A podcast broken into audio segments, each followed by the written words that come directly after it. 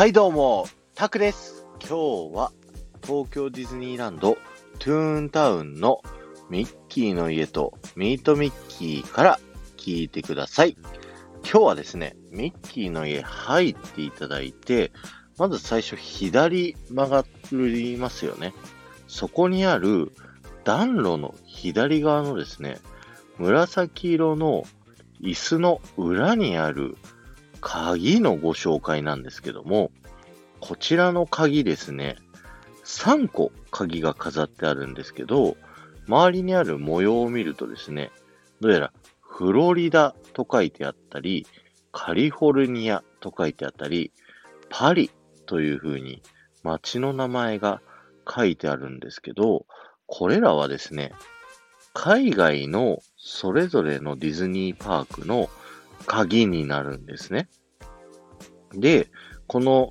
東京ディズニーランドのトゥーンタウンができたのがせんきゅうひゃくきゅうじゅうろくねんになるんですけど、その時点であるパーク、パリがせんきゅうひゃくきゅうじゅうにねんで、カリフォルニア、フロリダはそれよりもっと前にあるので、その時の鍵が飾られてるんですね。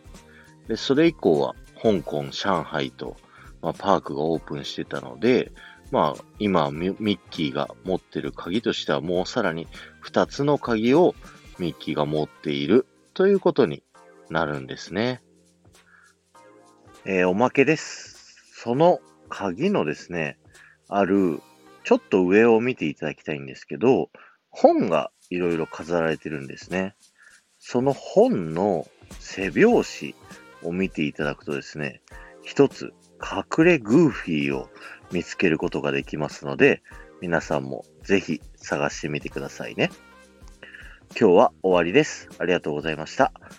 この放送が面白いと思った方は、ぜひフォローをお願いいたします。また、いいねやコメントやレターですですね、参加していただくと、ものすっごく喜びますので、よろしくお願いします。ミッキーの家はですね、結構、まあ、ディズニーをそんなに詳しくない友達をですね、ディズニーパークに連れてくときにですね、僕は結構立ち寄るんですけど、そういった友達って、まあ、アトラクション重視の子が多いじゃないですか。なので、ミッキーの家ってあんまり寄らない子が多いんですけど、でもそういう子たちもですね、この世界のスーパースター、ミッキーマウスを目の前にするとですね、すごい照れてしまったりだとか、すごいキャッキャキャッキャ喜んだり